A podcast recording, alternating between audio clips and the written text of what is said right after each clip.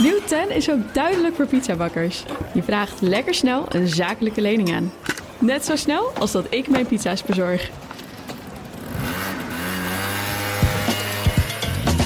Duidelijk voor ondernemers. Nieuw 10. Je doelen dichterbij. Een initiatief van ABN AMRO. Studio Den Haag.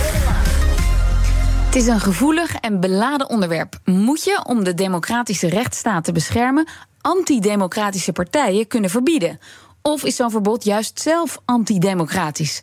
Nou, het CDA wil dat zo'n verbod er komt en ook het kabinet is voor. Een wet waarin dat wordt geregeld gaat binnenkort richting de Tweede Kamer.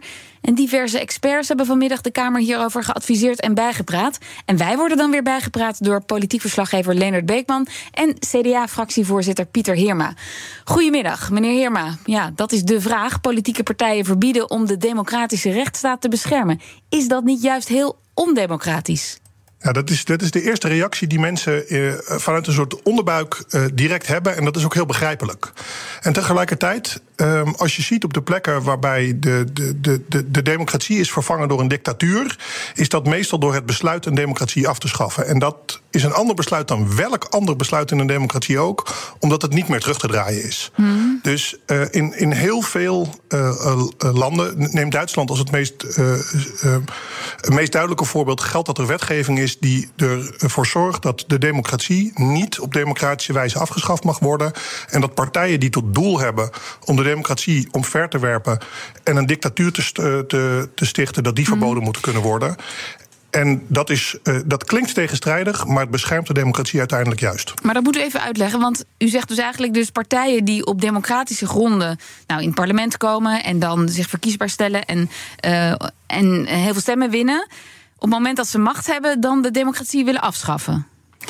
Zeker, daar zijn natuurlijk historisch zijn daar verschillende voorbeelden van. Uh, het bekendste voorbeeld is natuurlijk uh, de, de, de Duitsland voor de Tweede Wereldoorlog het afschaffen van de democratie door, door Hitler en zijn kornuiten. Maar ook in Iran is de democratie afgeschaft.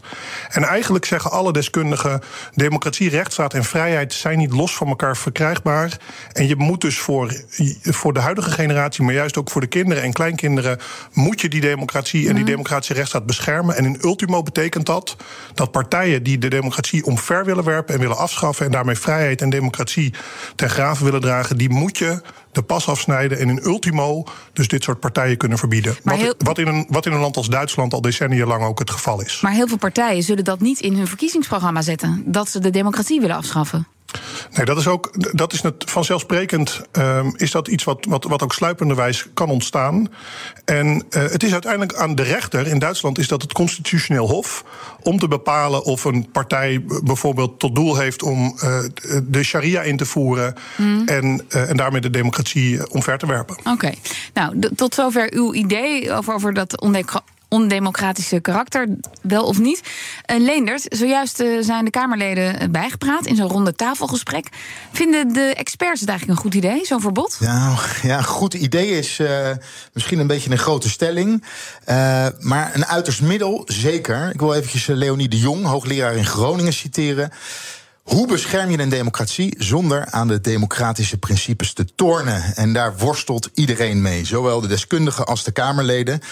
Laat ik er eventjes uh, twee uitpikken. René Couperus, schrijver van de Atlas van Afgehaakt Nederland. Wat helemaal niet goed is, is dat dit debat in sterk partijpolitiek vaarwater is terechtgekomen.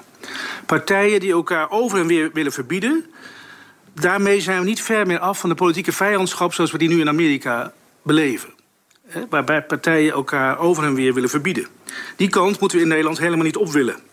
Ik ben op dit moment helemaal niet voor een partijverbod van welke partij dan ook in Nederland.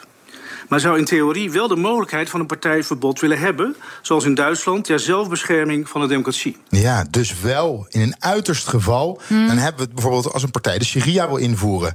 Of de democratie wil afschaffen. Neem bijvoorbeeld een communistische partij.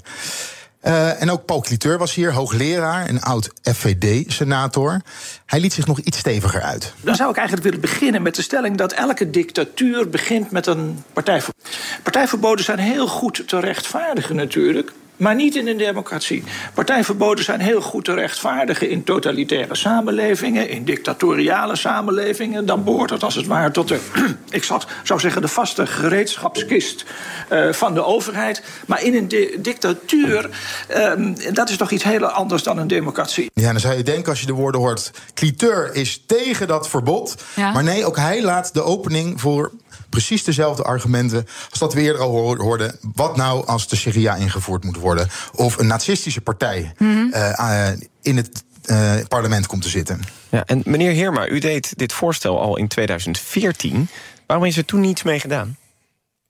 Ik heb inderdaad in 2014 uh, uh, een motie ingediend die het uh, naar het Duitse voorbeeld, waar de heer Couperus het net ook over had, de democratie weerbaarder moet maken om organisaties die de democratie omver willen werpen, de pas af te snijden en ultimo te kunnen verbieden.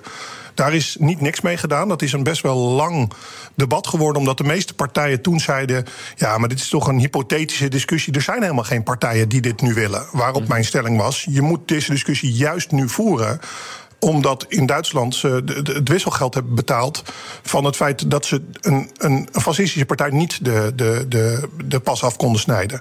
Uiteindelijk heeft dit, uh, is die motie toen wel aangenomen. En in de tussentijd is er een staatscommissie parlement, parlementaire democratie gekomen. onder leiding van de heer Remkes in 2018. die eigenlijk ook geadviseerd heeft in lijn met mijn voorstel van negen jaar geleden. En, um, uh, en dus wat alle deskundigen vandaag ook gezegd dat, dat in ultimo als laatste redmiddel dit mogelijk moet zijn. Mm. Uh, en dat is uiteindelijk dat voorstel van die staatscommissie is uh, terechtgekomen in, in, in, in wetgeving uh, die nu door het kabinet naar de Tweede Kamer toe gaat. En het heeft dus lang geduurd, maar er is niet niks mee gedaan. Maar toch, nog heel even in de theoretische kwestie dat er een partij komt die in het verkiezingsprogramma heeft staan. Wij willen graag de dictatuur invoeren in Nederland. Ja, als daar dan een meerderheid van de Nederlanders voor stemt, dan is dat toch zou je zeggen? Ja, dit is, dit is, um, dit is een te, te beperkte uh, opvatting van democratie. Dat hebben ook eigenlijk alle deskundigen vandaag aangegeven, omdat democratie en rechtsstaat met elkaar. Uh, in, in, verbinding zijn. Die zijn niet los van elkaar verkrijgbaar. En je moet je beseffen, en de, deze discussie gaat terug tot een Nederlandse uh, wetenschapper, uh, sociaaldemocraat uit die in 1936 een oratie heeft gegeven waarin hij aangaf elk besluit in een democratie kan heroverwogen worden door een nieuwe meerderheid. Behalve het besluit om de democratie op te heffen. En daarmee is dus vrijheid en democratie en rechtsstaat mm -hmm. voor alle generaties daarna afgeschaft. En daarmee moet de democratie zich beschermen tegen dat ene ondemocratische besluit. om namelijk te stoppen met de democratie en rechtsstaat. Meneer Heermaas, eh, vandaag wel heel kritisch in de Telegraaf. Want u schrijft eigenlijk, ja, op links hebben ze zitten slapen. Uh, Forum voor Democratie kwam ineens in de Kamer. En nu willen ze dit wel uh, geregeld hebben. En veel te veel gericht op één partij. Ja, ik heb, ik heb uh, juist omdat ik deze discussie negen jaar geleden ben gestart. En dat was toen inderdaad naar aanleiding van de opkomst van IS. Aanslagen zoals die bij Charlie Hebdo. De, de, steeds groeiende gevaar van salafistische bewegingen die de democratie wilden ondermijnen. Toen ben ik die discussie gestart. Toen eh, kreeg het bij verschillende partijen geen weerklank. Terwijl in de, de afgelopen periode zie je partijen te veel dan gaan uh, bijna de suggestie wekken alsof het gelegenheidswetgeving ten opzichte van voor van democratie is. En zo kun je dit soort fundamentele. Voorstellen niet behandelen. Maar het werd vandaag niet benoemd, maar dat, die zweem hing wel over dat ronde tafelgesprek. Zeker, omdat sommige partijen dat in eerdere instantie um, uh, ook gesuggereerd hebben. En dat is kwalijk. En dat hebben ook vrijwel alle wetenschappers en deskundigen hebben ook gezegd: zo moet deze discussie niet gevoerd worden. En ik voeg daar nog aan toe. Deze, uh, deze wetgeving, deze wetaanpassing is nodig ter bescherming van de democratie. Maar degene die bepaalt of een partij antidemocratisch is, moet nooit een andere politieke partij zijn. In een rechtsstaat ligt dat besluit bij de rechter. En daarom zal zo'n wetsvoorstel, als het wordt aangenomen, uh, zal dus niet bij andere politieke partijen uh, neer moeten leggen of de of, de, of hun tegenstander antidemocratisch is, dan wordt het een mooie toestand. Daar, wij, daar, ja. daar, waarschuwde de heer Couperus ook net in het geluidsfragment heel duidelijk voor. Uiteindelijk is het in een rechtsstaat aan de rechter en zo hoort dat ook. Dus in theorie zou iemand die denkt dat het CDA een ondemocratische partij is, dat kunnen laten toetsen in uw voorstel of in uw wens bij een hof. Um, de, de, de, de, discussie over, een, uh, over hoe constitutionele toetsing bijvoorbeeld uh, plaatsvindt, die loopt in dit moment in Nederland ook nog. Dus de, um, of het uiteindelijk bij de Hoge Raad uh, getoetst wordt. Of bij een nog op te richten constitutioneel hof. Dat is onderdeel van de politieke discussie die nog loopt. Maar dat het bij een hele hoge rechter moet gebeuren, dat is evident. Oké, Leendert, was er ook nog kritiek? Zeker. Hoogleraar eh, politicologie Tom van der Meer van de UVA was kritisch op het wetsvoorstel zoals het in ieder geval nu ligt en nu omschreven wordt. De meest intrusieve, de laatste linie eigenlijk, is dus het partijverbod. Maar die moet er wel heel goed worden geformuleerd. En als je kijkt naar het huidige voorstel, is dat niet heel erg zorgvuldig geformuleerd. Er wordt wel heel veel ruimte gelaten op een aantal kernelementen. En ook heel belangrijk, de zogeheten escalatieladder ontbreekt. Ja, en die escala- escalatieladder, waar heeft hij het dan over? Dat gaat over, zijn er ook andere middelen, middelen om het vertrouwen vooral... en het wantrouwen, het vertrouwen in de politiek te vergroten... en het wantrouwen te verkleinen. En hij zegt eigenlijk, het wantrouwen in politiek... leidt helemaal niet tot afwijzing van de democratie. Sterker nog, het versterkt het juist... omdat mensen op zoek gaan naar een manier om hun stem gehoord te krijgen. En dan wil ik nog eventjes tot slot naar Bart-Jan Heijnen... van de Thorbecke Academie. Ook hij zet grote vraagtekens bij de invoering van de mogelijkheid tot een partijverbod. Ik moet er eerlijk in bekennen dat ik denk dat eh, het, het medicijn in deze erger is eh, dan de kwaal. Dat we daar zeer terughoudend in moeten zijn. En, eh, en dat, we daar, eh, en dat het mijn, mijn betoog ook is geweest om vooral ook eens eens eh, te redeneren vanuit het idee van... Ja, eerst eens kijken wat kun je zelf doen aan de kwaliteit van het, van het openbaar bestuur. Aan het oplossen van daadwerkelijke vraagstukken in de samenleving. En als het ware daarmee de voedingsbodem eh, weg, weg te nemen. Ja, want de voedingsbodem voor het gebrek aan vertrouwen, zegt hij, is dus de besluiteloosheid van de politiek. Nou, daar hebben we het al vaak over gehad. Ja. Hè? Meneer Heerma, bent u het daarmee eens?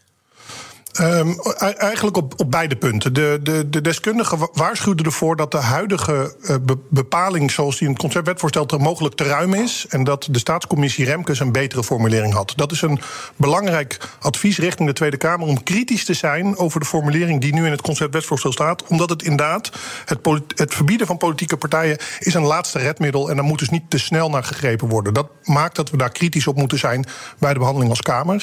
En daarnaast, dat was niet alleen de heer Heijnen, maar bijvoorbeeld ook de heer Couperus, waren heel duidelijk dat een voedingsbodem voor, ehm, eh, voor antidemocratische, gevo- ja. antidemocratische gevoelens ligt ook in een overheid die niet goed presteert. De heer Heijnen had het over dat de overheid te veel een managerscultuur heeft gekregen. En de heer Couperus gaf aan de democratie is ook een diplomademocratie eh geworden. Je ziet dat eh, de democratie minder goed werkt voor mensen eh, die, eh, die, die, die, die, praktisch opgeleid zijn. En ook voor sommige regio's werkt die minder goed. En dat is een zeer terechte constatering. En dat is iets waar bijvoorbeeld in het Groningen-dossier. De, de, Ja. de Kamer en het kabinet ook eh, harde lessen hebben moeten trekken. En ik denk dat, je, dat de- het verwijt dat de politiek en het bestuur zelf beter moet gaan presteren om meer vertrouwen te kweken, die is evident en terecht. CDA-fractievoorzitter Pieter Heerma en politiek verslaggever Leendert Beekman. Dank je. Nieuw 10 is ook duidelijk voor pizzabakkers. Je vraagt lekker snel een zakelijke lening aan. Net zo snel als dat ik mijn pizza's bezorg. Duidelijk voor ondernemers. Nieuw 10, je doelen dichterbij. Een initiatief van ABN AMRO.